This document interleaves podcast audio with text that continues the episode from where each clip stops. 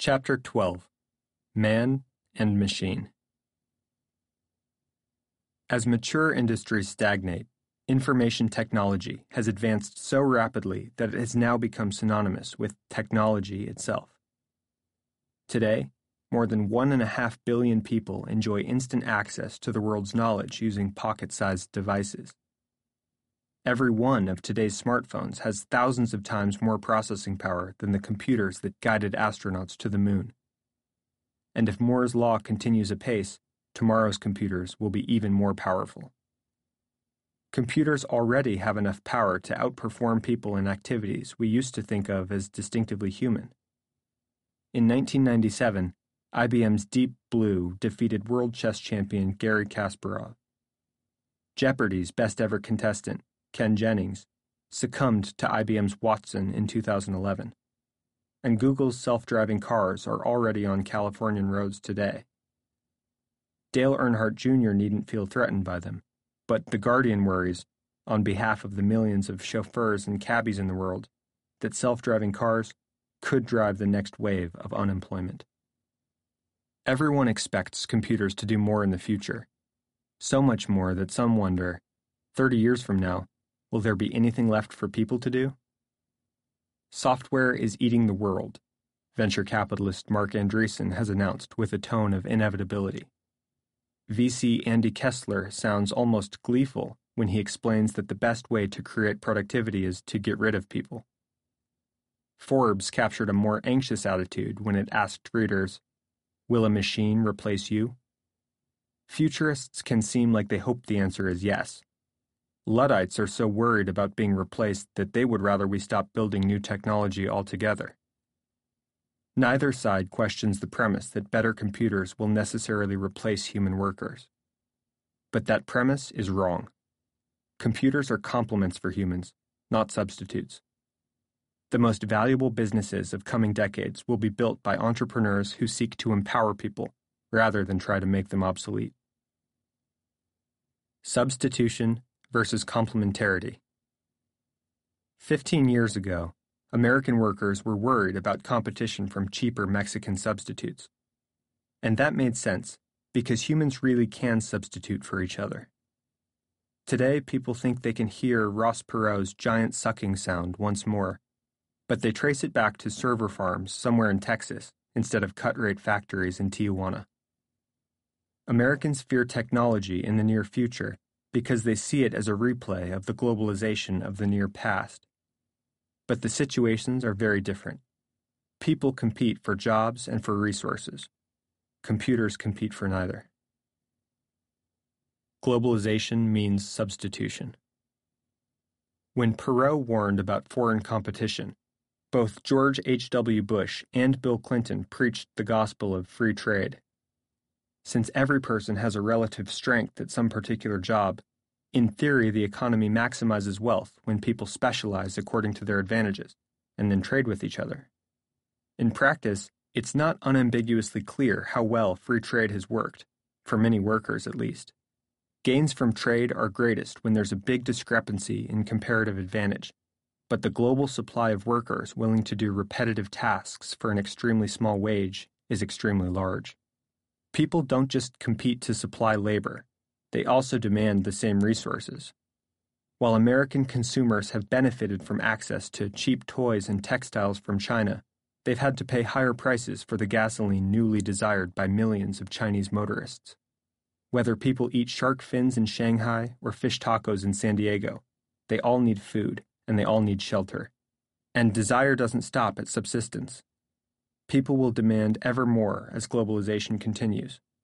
Now that millions of Chinese peasants can finally enjoy a secure supply of basic calories, they want more of them to come from pork instead of just grain. The convergence of desire is even more obvious at the top.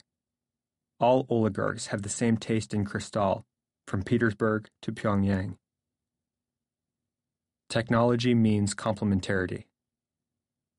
Now think about the prospect of competition from computers instead of competition from human workers. On the supply side, computers are far more different from people than any two people are different from each other. Men and machines are good at fundamentally different things.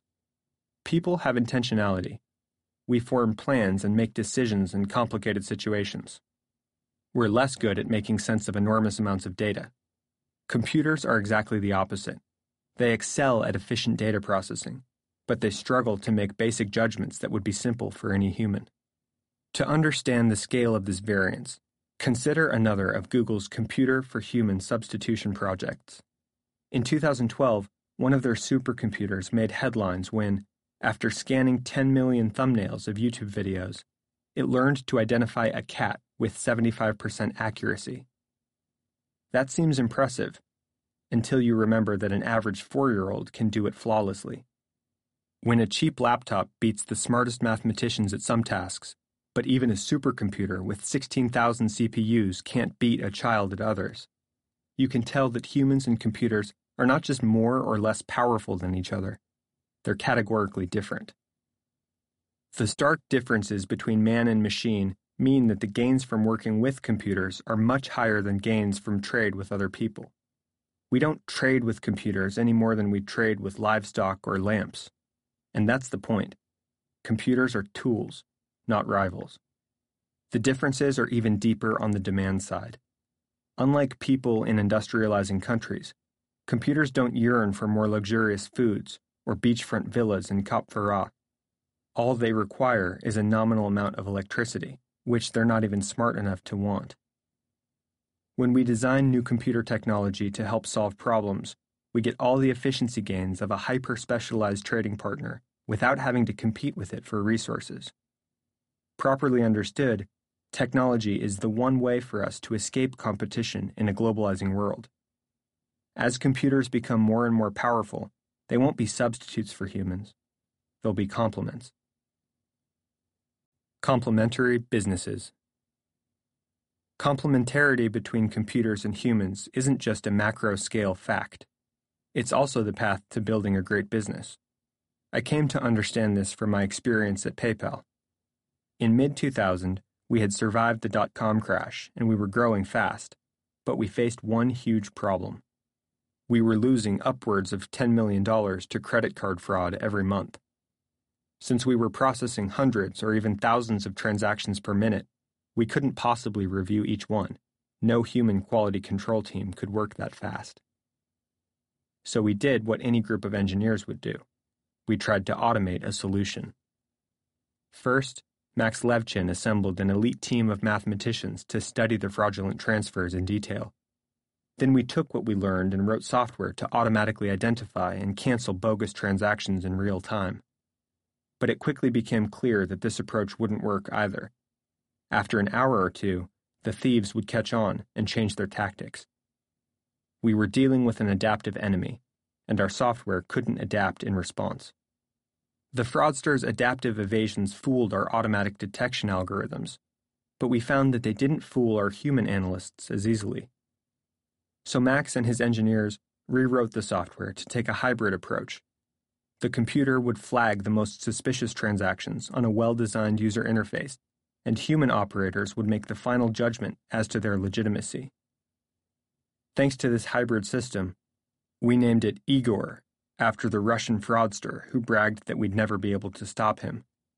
We turned our first quarterly profit in the first quarter of 2002 as opposed to a quarterly loss of $29.3 million one year before.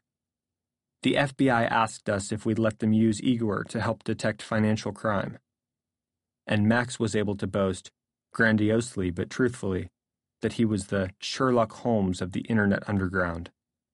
This kind of man machine symbiosis enabled PayPal to stay in business, which in turn enabled hundreds of thousands of small businesses to accept the payments they needed to thrive on the Internet.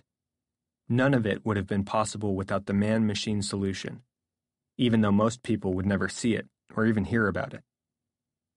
I continued to think about this after we sold PayPal in 2002. If humans and computers together could achieve dramatically better results than either could attain alone, what other valuable businesses could be built on this core principle? The next year, I pitched Alex Karp, an old Stanford classmate, and Stephen Cohen, a software engineer, on a new startup idea. We would use the human computer hybrid approach from PayPal's security system to identify terrorist networks and financial fraud. We already knew the FBI was interested, and in 2004 we founded Palantir, a software company that helps people extract insight from divergent sources of information. The company is on track to book sales of $1 billion in 2014, and Forbes has called Palantir software the killer app for its rumored role in helping the government locate Osama bin Laden. We have no details to share from that operation, but we can say that neither human intelligence by itself nor computers alone will be able to make us safe. America's two biggest spy agencies take opposite approaches. The Central Intelligence Agency is run by spies who privilege humans.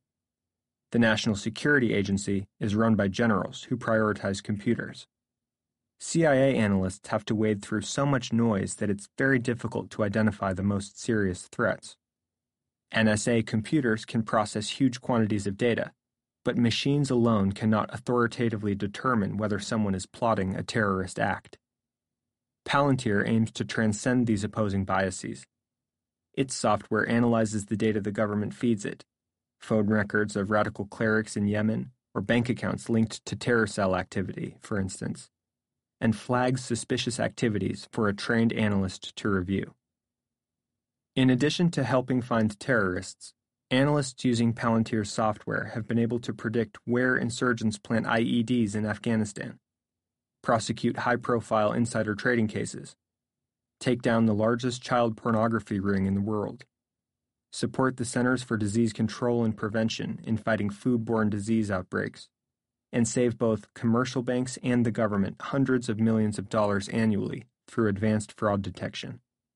Advanced software made this possible, but even more important were the human analysts, prosecutors, scientists, and financial professionals, without whose active engagement the software would have been useless.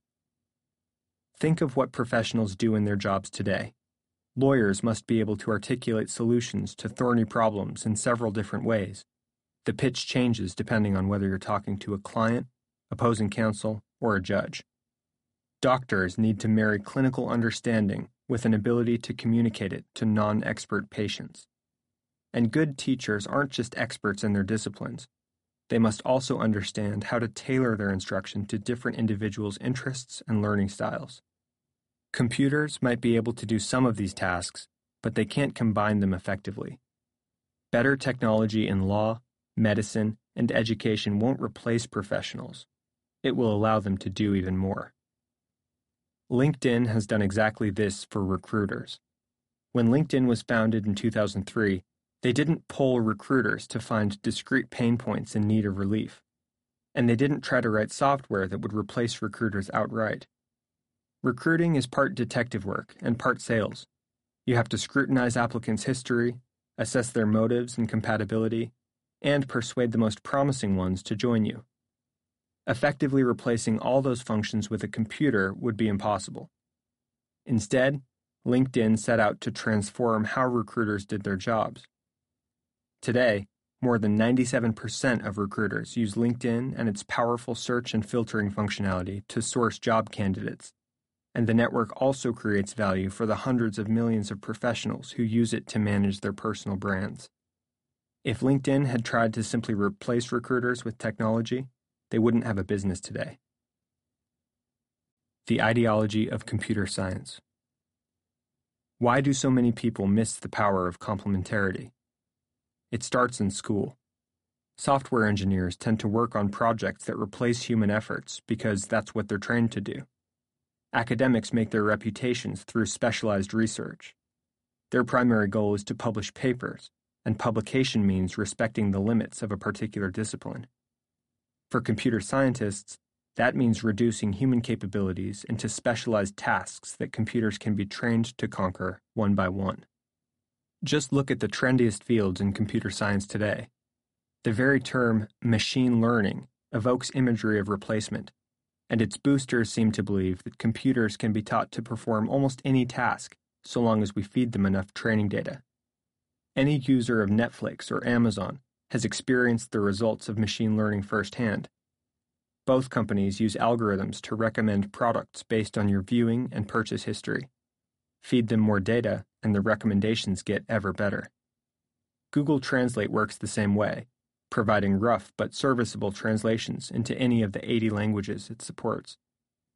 Not because the software understands human language, but because it has extracted patterns through statistical analysis of a huge corpus of text.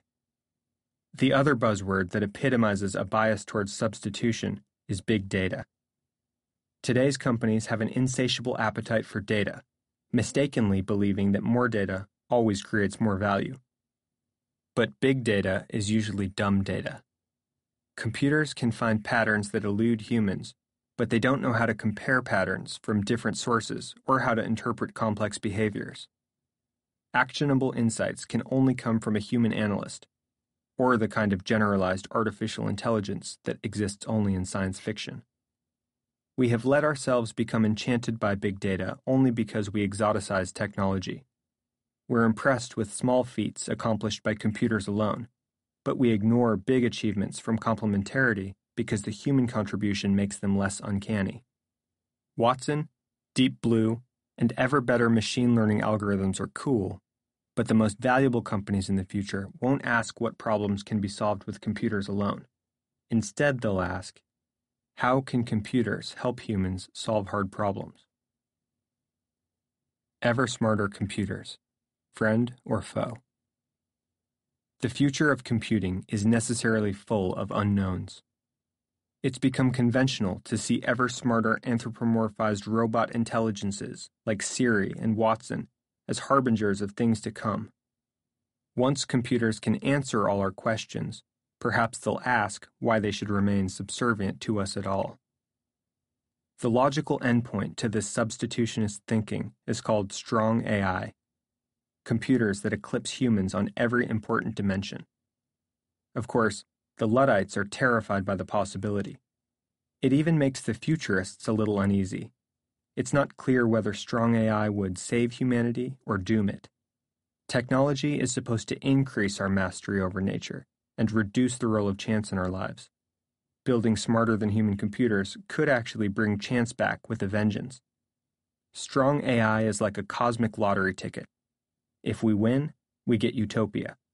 If we lose, Skynet substitutes us out of existence. But even if strong AI is a real possibility, rather than an imponderable mystery, it won't happen anytime soon. Replacement by computers is a worry for the 22nd century.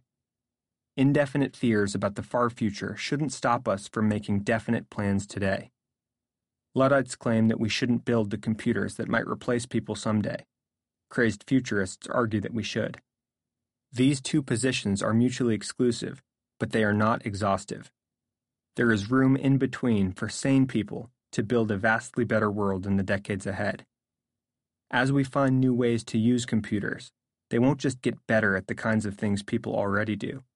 They'll help us to do what was previously unimaginable. Chapter 13 Seeing Green At the start of the 21st century, Everyone agreed that the next big thing was clean technology. It had to be. In Beijing, the smog had gotten so bad that people couldn't see from building to building. Even breathing was a health risk. Bangladesh, with its arsenic laden water wells, was suffering from what the New York Times called the biggest mass poisoning in history. In the U.S., Hurricanes Ivan and Katrina were said to be harbingers of the coming devastation from global warming.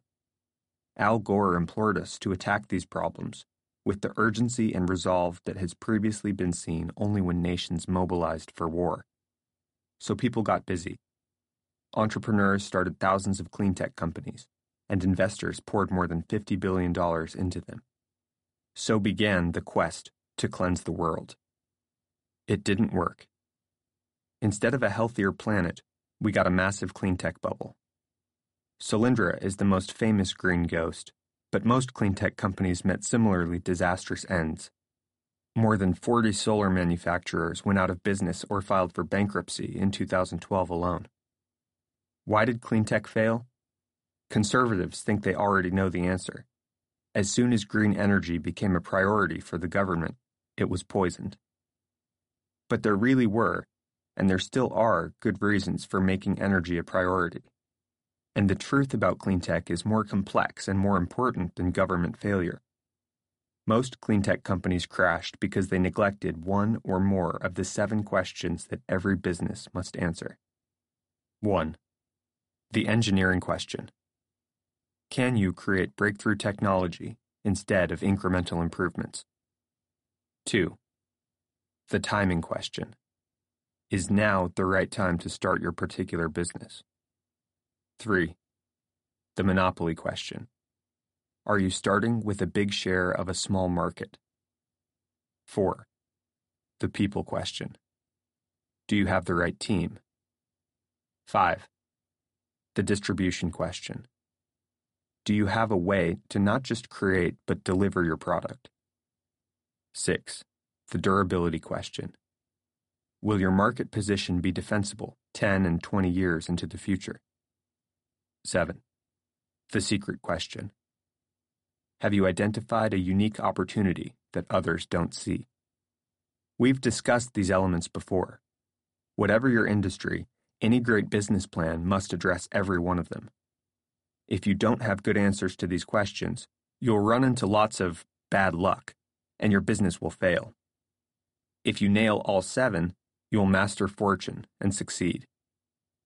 Even getting five or six correct might work. But the striking thing about the cleantech bubble was that people were starting companies with zero good answers, and that meant hoping for a miracle.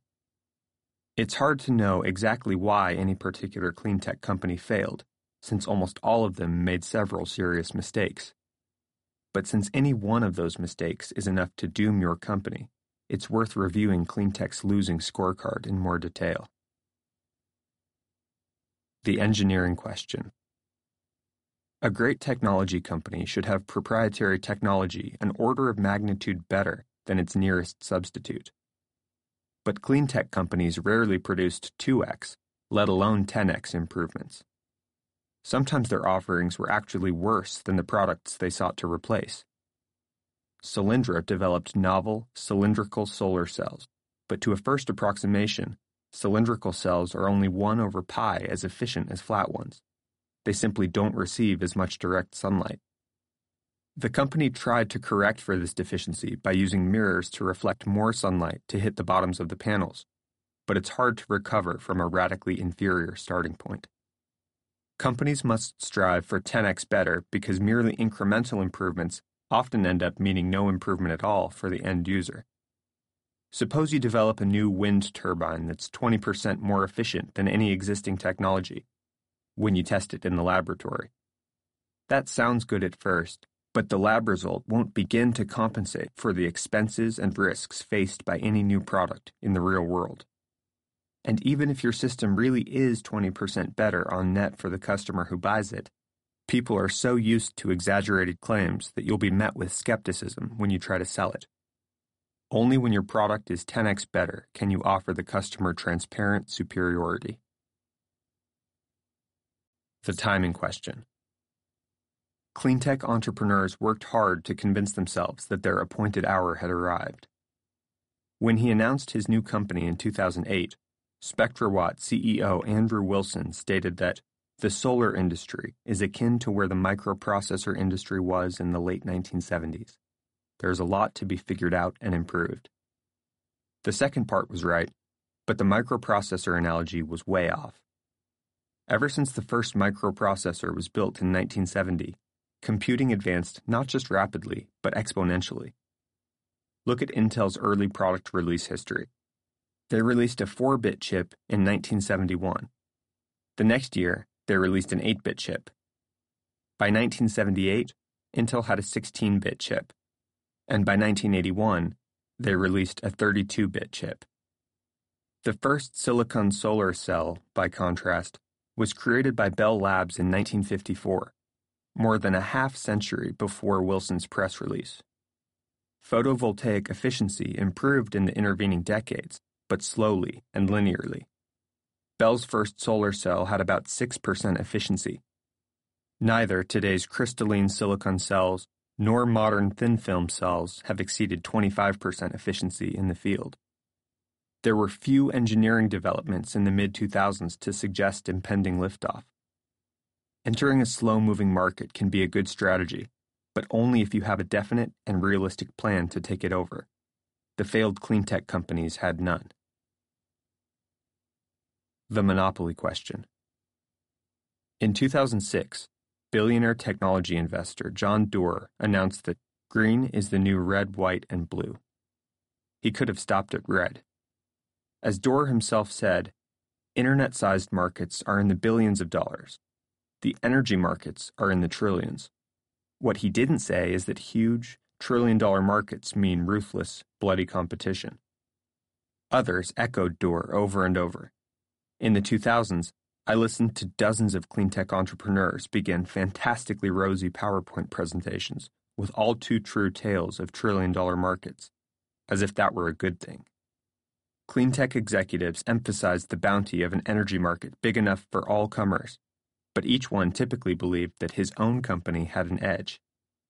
In 2006, Dave Pearce, CEO of solar manufacturer MiaSolé, admitted to a congressional panel that his company was just one of several very strong startups working on one particular kind of thin film solar cell development. Minutes later, Pearce predicted that MiaSolé would become the largest producer of thin film solar cells in the world within a year's time. That didn't happen, but it might not have helped him anyway. Thin film is just one of more than a dozen kinds of solar cells. Customers won't care about any particular technology unless it solves a particular problem in a superior way. And if you can't monopolize a unique solution for a small market, you'll be stuck with vicious competition. That's what happened to MiaSolé, which was acquired in 2013 for hundreds of millions of dollars less than its investors had put into the company. Exaggerating your own uniqueness is an easy way to botch the monopoly question.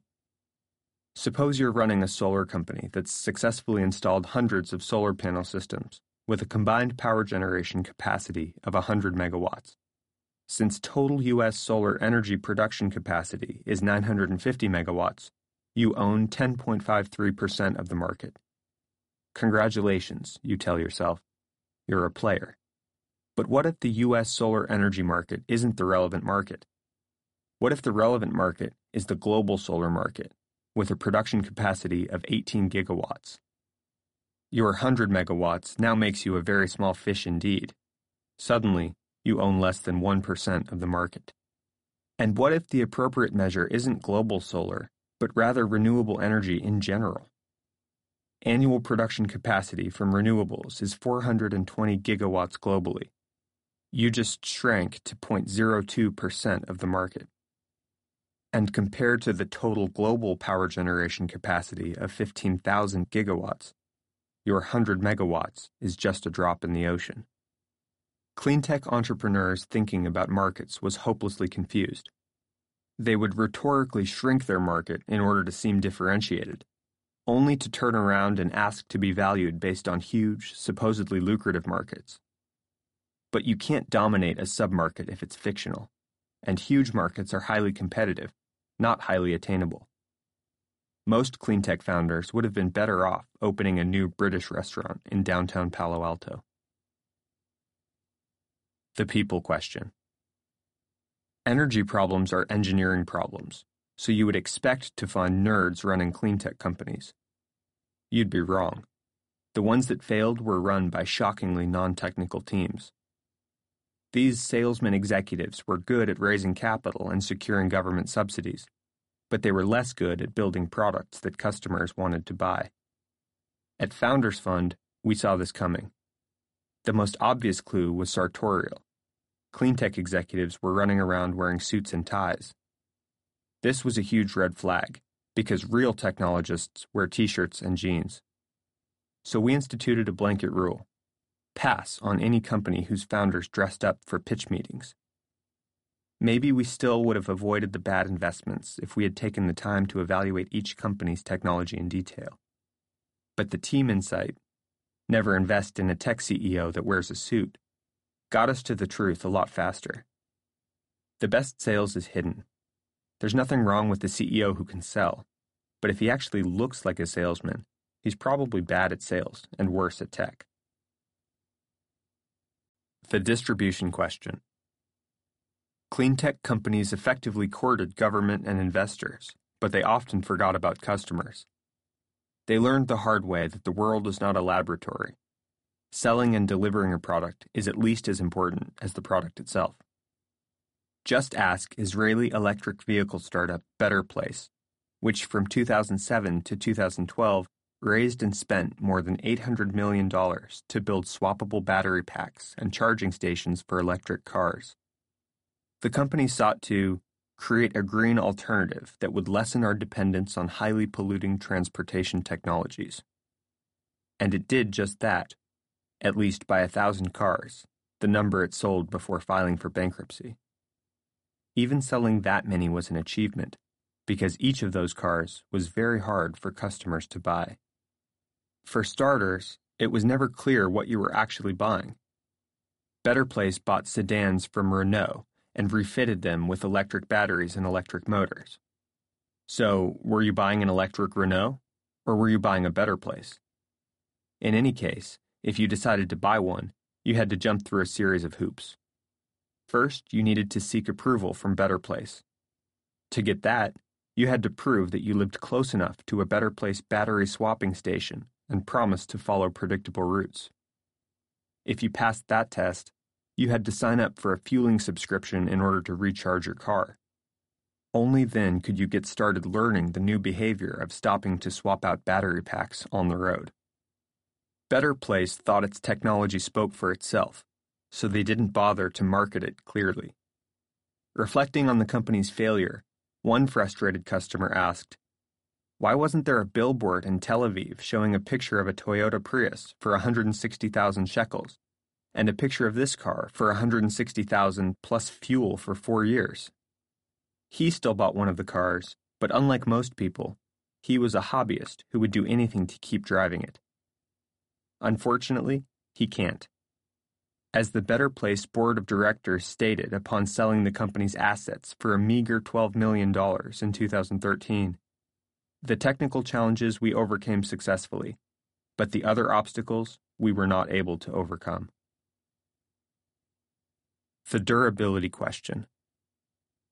Every entrepreneur should plan to be the last mover in her particular market. That starts with asking yourself what will the world look like 10 and 20 years from now? And how will my business fit in? Few cleantech companies had a good answer. As a result, all their obituaries resemble each other. A few months before it filed for bankruptcy in 2011, Evergreen Solar explained its decision to close one of its U.S. factories. Solar manufacturers in China have received considerable government and financial support, Although our production costs are now below originally planned levels and lower than most Western manufacturers, they're still much higher than those of our low cost competitors in China. But it wasn't until 2012 that the Blame China chorus really exploded. Discussing its bankruptcy filing, U.S. Department of Energy backed Abound Solar blamed aggressive pricing actions from Chinese solar panel companies that made it very difficult for an early stage startup company to scale in current market conditions. When solar panel maker Energy Conversion Devices failed in February 2012, it went beyond blaming China in a press release and filed a $950 million lawsuit against three prominent Chinese solar manufacturers. The same companies that Solyndra's trustees in bankruptcy sued later that year on the grounds of attempted monopolization, conspiracy, and predatory pricing. But was competition from Chinese manufacturers really impossible to predict?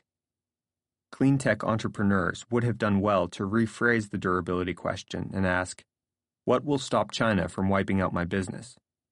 Without an answer, the result shouldn't have come as a surprise. Beyond the failure to anticipate competition in manufacturing the same green products, Cleantech embraced misguided assumptions about the energy market as a whole. An industry premised on the supposed twilight of fossil fuels was blindsided by the rise of fracking.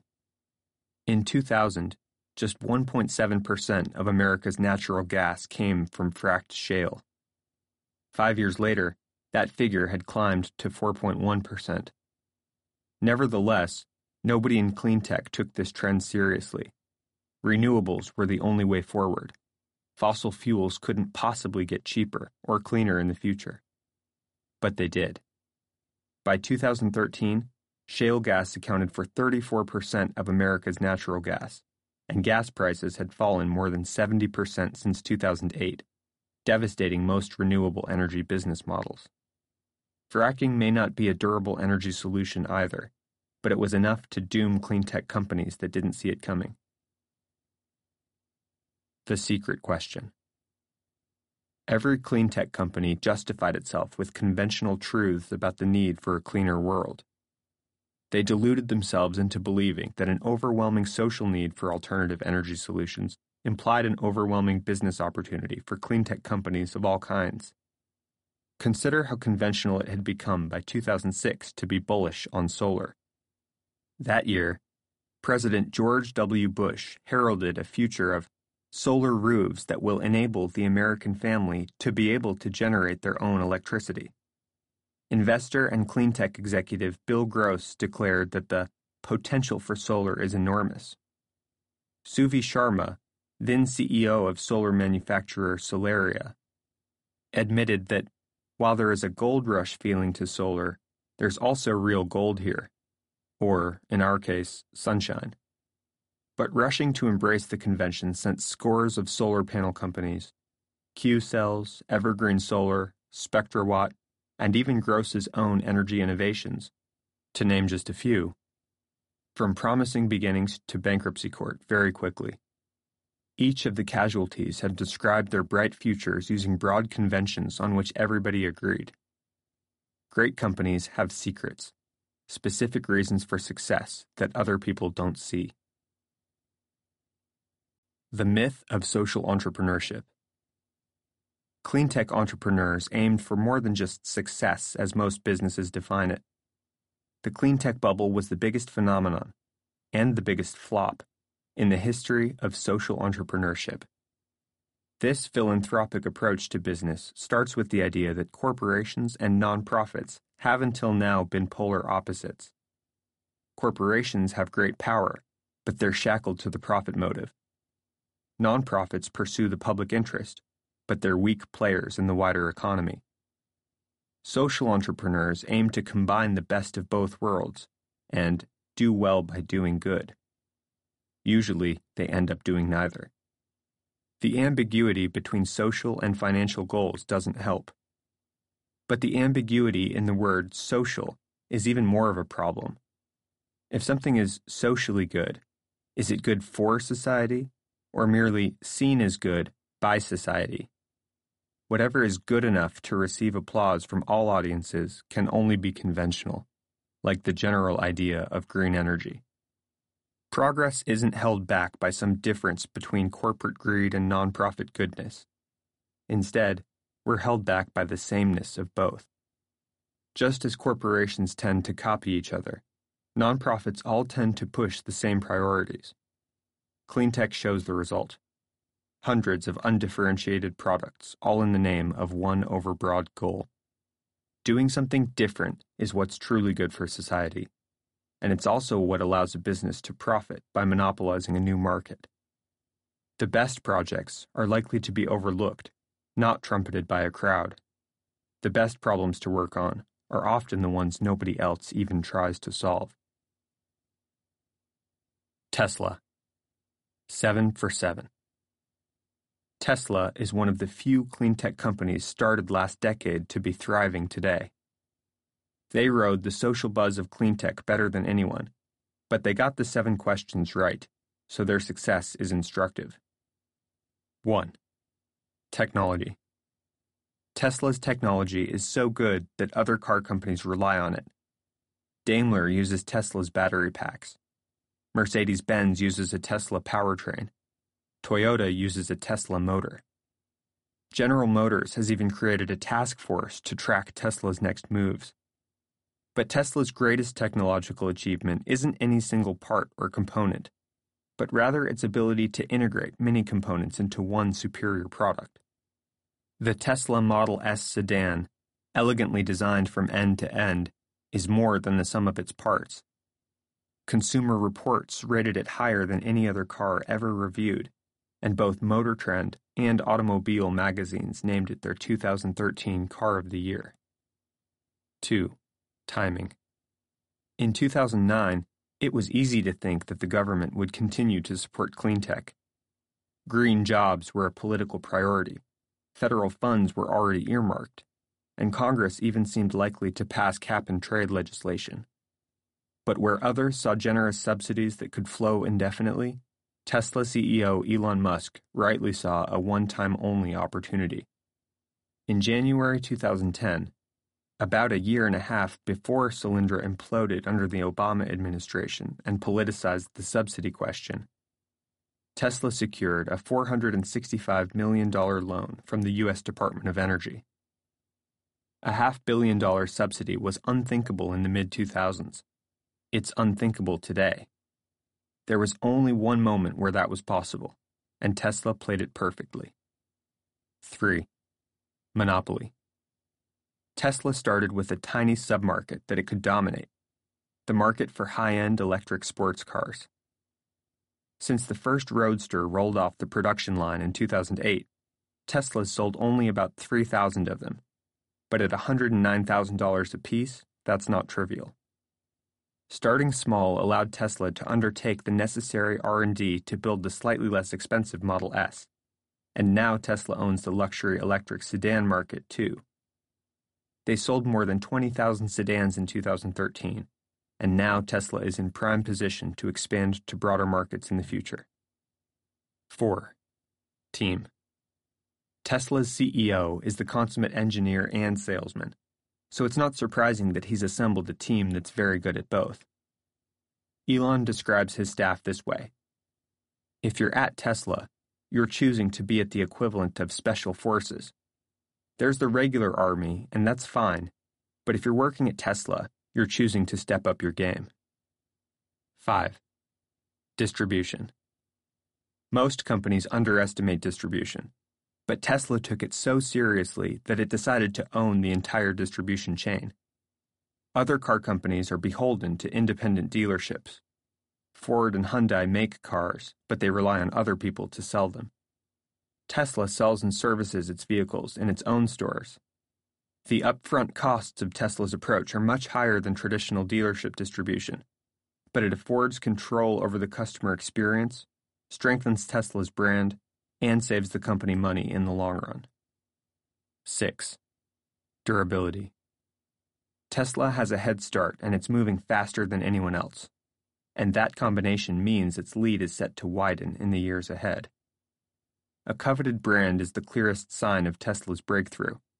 A car is one of the biggest purchasing decisions that people ever make, and consumers' trust in that category is hard to win. And unlike every other car company, at Tesla, the founder is still in charge, so it's not going to ease off anytime soon. 7. Secrets. Tesla knew that fashion drove interest in clean tech. Rich people especially wanted to appear green, even if it meant driving a boxy Prius or a clunky Honda Insight. Those cars only made drivers look cool by association with the famous eco conscious movie stars who owned them as well. So Tesla decided to build cars that made drivers look cool, period. Leonardo DiCaprio even ditched his Prius for an expensive, and expensive looking, Tesla Roadster. While generic cleantech companies struggled to differentiate themselves, Tesla built a unique brand around the secret that cleantech was even more of a social phenomenon than an environmental imperative. Energy 2.0 Tesla's success proves that there was nothing inherently wrong with clean tech. The biggest idea behind it is right. The world really will need new sources of energy. Energy is the master resource. It's how we feed ourselves, build shelter, and make everything we need to live comfortably. Most of the world dreams of living as comfortably as Americans do today, and globalization will cause increasingly severe energy challenges unless we build new technology. There simply aren't enough resources in the world to replicate old approaches or redistribute our way to prosperity. Cleantech gave people a way to be optimistic about the future of energy. But when indefinitely optimistic investors betting on the general idea of green energy funded cleantech companies that lacked specific business plans, the result was a bubble. Plot the valuation of alternative energy firms in the 2000s alongside the Nasdaq's rise and fall a decade before, and you see the same shape. The 1990s had one big idea. The internet is going to be big. But too many internet companies had exactly that same idea and no others. An entrepreneur can't benefit from macro scale insight unless his own plans begin at the micro scale. Clean tech companies faced the same problem. No matter how much the world needs energy, only a firm that offers a superior solution for a specific energy problem can make money. No sector will ever be so important that merely participating in it will be enough to build a great company. The tech bubble was far bigger than clean tech, and the crash even more painful. But the dream of the 90s turned out to be right. Skeptics who doubted that the internet would fundamentally change publishing or retail sales or everyday social life looked prescient in 2001, but they seem comically foolish today. Could successful energy startups be founded after the cleantech crash? Just as Web 2.0 startups successfully launched amid the debris of the dot coms? The macro need for energy solutions is still real. But a valuable business must start by finding a niche and dominating a small market. Facebook started as a service for just one university campus before it spread to other schools and then the entire world. Finding small markets for energy solutions will be tricky. You could aim to replace diesel as a power source for remote islands or maybe build modular reactors for quick deployment at military installations in hostile territories. Paradoxically, the challenge for the entrepreneurs who will create Energy 2.0 is to think small. Chapter 14 The Founder's Paradox Of the six people who started PayPal, four had built bombs in high school. Five were just 23 years old, or younger. Four of us had been born outside the United States. Three had escaped here from communist countries Yu Pan from China, Luke Nosek from Poland, and Max Levchin from Soviet Ukraine. Building bombs was not what kids normally did in those countries at that time. The six of us could have been seen as eccentric, my first ever conversation with Luke was about how he'd just signed up for cryonics, to be frozen upon death in hope of medical resurrection. Max claimed to be without a country and proud of it. His family was put into diplomatic limbo when the USSR collapsed while they were escaping to the US. Russ Simmons had escaped from a trailer park to the top math and science magnet school in Illinois. Only Ken Howery fit the stereotype of a privileged American childhood. He was PayPal's sole Eagle Scout. But Kenny's peers thought he was crazy to join the rest of us and make just one third of the salary he'd been offered by a big bank. So even he wasn't entirely normal. Are all founders unusual people? Or do we just tend to remember and exaggerate whatever is most unusual about them? More important, which personal traits actually matter in a founder. This chapter is about why it's more powerful but at the same time more dangerous for a company to be led by a distinctive individual instead of an interchangeable manager. The Difference Engine Some people are strong, some are weak, some are geniuses, some are dullards. But most people are in the middle. Plot where everyone falls, and you'll see a bell curve. Since so many founders seem to have extreme traits, you might guess that a plot showing only founders' traits would have fatter tails, with more people at either end. But that doesn't capture the strangest thing about founders. Normally, we expect opposite traits to be mutually exclusive. A normal person can't be both rich and poor at the same time, for instance. But it happens all the time to founders. Startup CEOs can be cash poor but millionaires on paper. They may oscillate between sullen jerkiness and appealing charisma. Almost all successful entrepreneurs are simultaneously insiders and outsiders. And when they do succeed, they attract both fame and infamy. When you plot them out, founders' traits appear to follow an inverse normal distribution. Where does this strange and extreme combination of traits come from? They could be present from birth, nature, or acquired from an individual's environment, nurture. But perhaps founders aren't really as extreme as they appear. Might they strategically exaggerate certain qualities? Or is it possible that everyone else exaggerates them? All of these effects can be present at the same time, and whenever present, they powerfully reinforce each other. The cycle usually starts with unusual people and ends with them acting and seeming even more unusual. As an example, take Sir Richard Branson, the billionaire founder of the Virgin Group. He could be described as a natural entrepreneur. Branson started his first business at age 16, and at just 22 he founded Virgin Records. But other aspects of his renown, the trademark lion's mane hairstyle, for example, are less natural. One suspects he wasn't born with that exact look. As Branson has cultivated his other extreme traits, is kiteboarding with naked supermodels a PR stunt? Just a guy having fun? Both? The media has eagerly enthroned him. Branson is the Virgin King, the undisputed king of PR, the king of branding, and the king of the desert and space. When Virgin Atlantic Airways began serving passengers drinks with ice cubes shaped like Branson's face, he became the Ice King. Is Branson just a normal businessman who happens to be lionized by the media with the help of a good PR team? Or is he himself a born branding genius, rightly singled out by the journalists he is so good at manipulating? It's hard to tell. Maybe he's both. Another example is Sean Parker, who started out with the ultimate outsider status criminal. Sean was a careful hacker in high school. But his father decided that Sean was spending too much time on the computer for a 16 year old, so one day he took away Sean's keyboard mid hack. Sean couldn't log out. The FBI noticed. Soon, federal agents were placing him under arrest. Sean got off easy since he was a minor. If anything, the episode emboldened him. Three years later, he co founded Napster.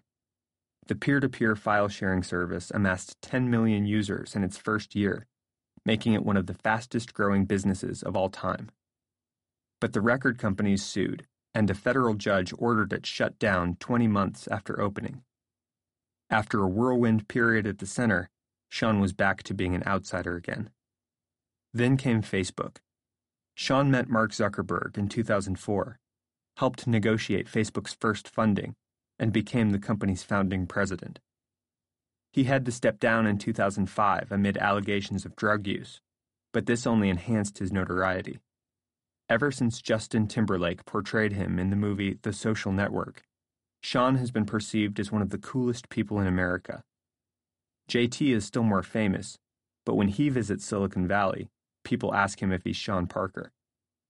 The most famous people in the world are founders too. Instead of a company, every celebrity founds and cultivates a personal brand.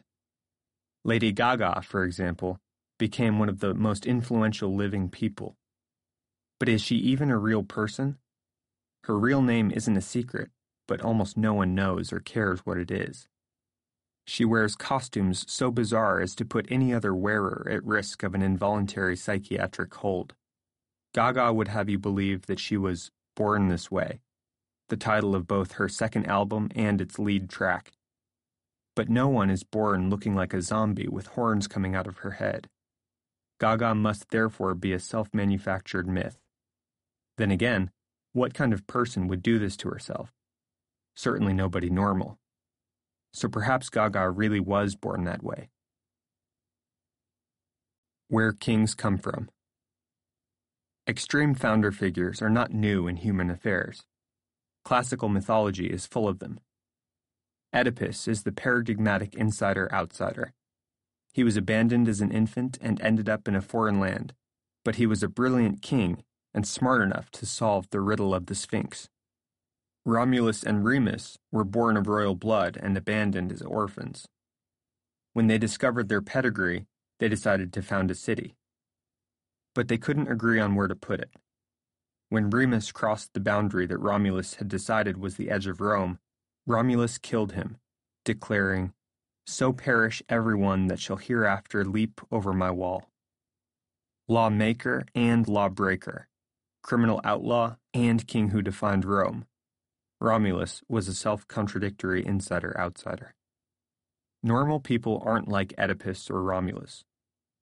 Whatever those individuals were actually like in life, the mythologized versions of them depict only the extremes. But why was it so important for archaic cultures to remember extraordinary people? The famous and infamous have always served as vessels for public sentiment. They're praised amid prosperity and blamed for misfortune. Primitive societies faced one fundamental problem above all they would be torn apart by conflict if they didn't have a way to stop it. So, whenever plagues, disasters, or violent rivalries threatened the peace, it was beneficial for the society to place the entire blame on a single person, someone who everyone could agree on. A scapegoat. Who makes an effective scapegoat? Like founders, scapegoats are extreme and contradictory figures. On the one hand, a scapegoat is necessarily weak, he is powerless to stop his own victimization. On the other hand, as the one who can defuse conflict by taking the blame, he is the most powerful member of the community. Before execution, scapegoats were often worshipped like deities. The Aztecs considered their victims to be earthly forms of the gods to whom they were sacrificed. You'd be dressed in fine clothes and feast royally until your brief reign ended and they cut your heart out. These are the roots of monarchy. Every king was a living god, and every god a murdered king. Perhaps every modern king is just a scapegoat who has managed to delay his own execution. American royalty. Celebrities are supposedly American royalty. We even grant titles to our favorite performers. Elvis Presley was the king of rock. Michael Jackson was the king of pop. Britney Spears was the pop princess. Until they weren't. Elvis self destructed in the 70s and died alone, overweight, sitting on his toilet. Today, his impersonators are fat and sketchy, not lean and cool. Michael Jackson went from beloved child star to an erratic, physically repulsive, drug addicted shell of his former self. The world reveled in the details of his trials. Britney's story is the most dramatic of all. We created her from nothing, elevating her to superstardom as a teenager. But then everything fell off the tracks. Witness the shaved head, the over and under eating scandals, and the highly publicized court case to take away her children. Was she always a little bit crazy? Did the publicity just get to her? Or did she do it all to get more? For some fallen stars, death brings resurrection. So many popular musicians have died at age 27. Janis Joplin, Jimi Hendrix, Jim Morrison, and Kurt Cobain, for example, that this set has become immortalized as the 27 Club. Before she joined the club in 2011, Amy Winehouse sang, They tried to make me go to rehab, but I said, no, no, no. Maybe rehab seemed so unattractive because it blocked the path to immortality. Perhaps the only way to be a rock god forever is to die an early death. We alternately worship and despise technology founders just as we do celebrities. Howard Hughes's arc from fame to pity is the most dramatic of any 20th century tech founder. He was born wealthy, but he was always more interested in engineering than luxury. He built Houston's first radio transmitter at the age of 11. The year after that, he built the city's first motorcycle. By age 30, he'd made nine commercially successful movies at a time when Hollywood was on the technological frontier. But Hughes was even more famous for his parallel career in aviation. He designed planes, produced them, and piloted them himself. Hughes set world records for top airspeed, fastest transcontinental flight, and fastest flight around the world. Hughes was obsessed with flying higher than everyone else. He liked to remind people that he was a mere mortal, not a Greek god, something that mortals say only when they want to invite comparisons to gods. Hughes was a man to whom you cannot apply the same standards as you can to you and me, his lawyer once argued in federal court. Hughes paid the lawyer to say that, but according to the New York Times, there was no dispute on this point from judge or jury. When Hughes was awarded the Congressional Gold Medal in 1939 for his achievements in aviation, he didn't even show up to claim it. Years later, President Truman found it in the White House and mailed it to him. The beginning of Hughes's end came in 1946, when he suffered his third and worst plane crash. Had he died then, he would have been remembered forever as one of the most dashing and successful Americans of all time. But he survived Barely.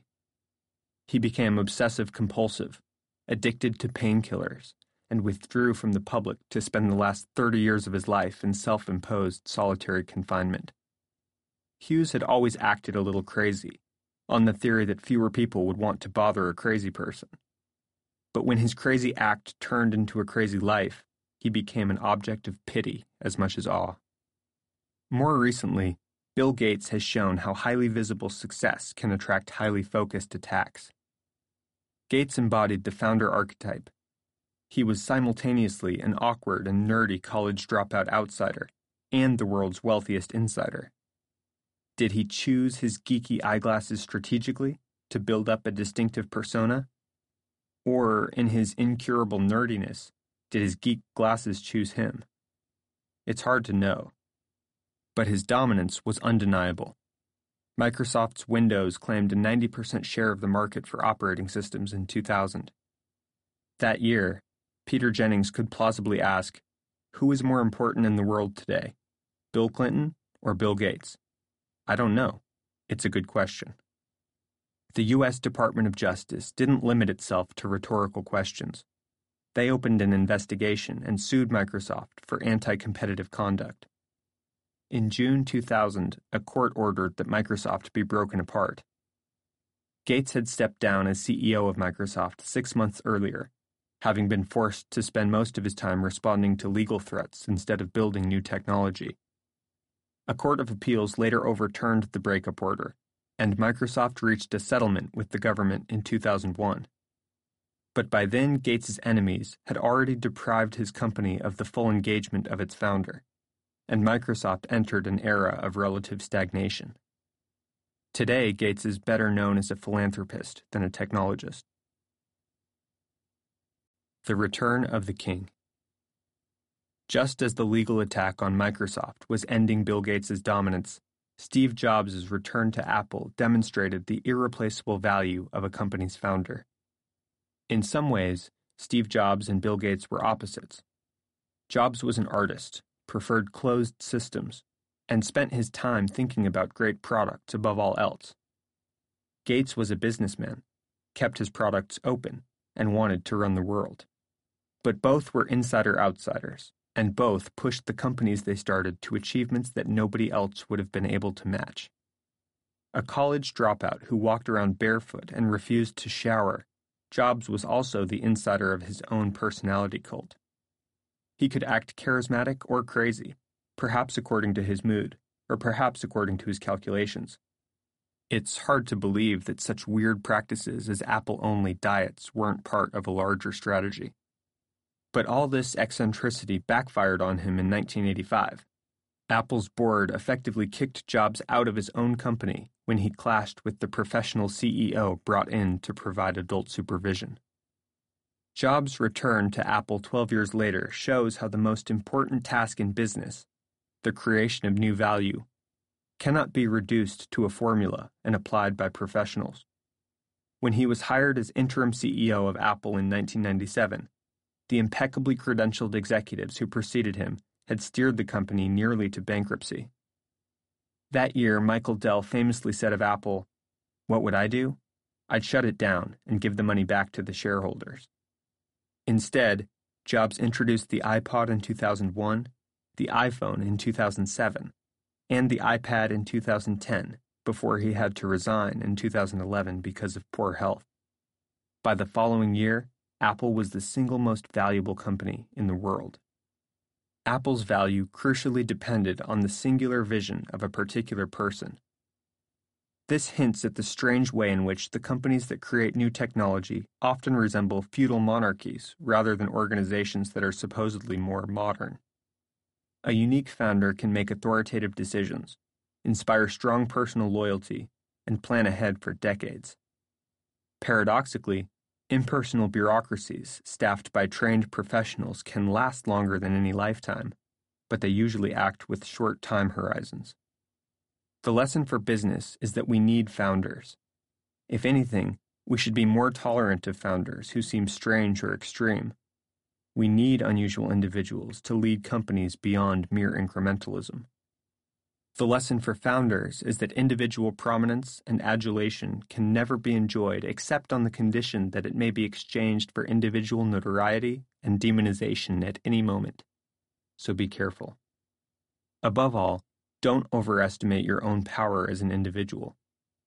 Founders are important not because they are the only ones whose work has value, but rather because a great founder can bring out the best work from everybody at his company.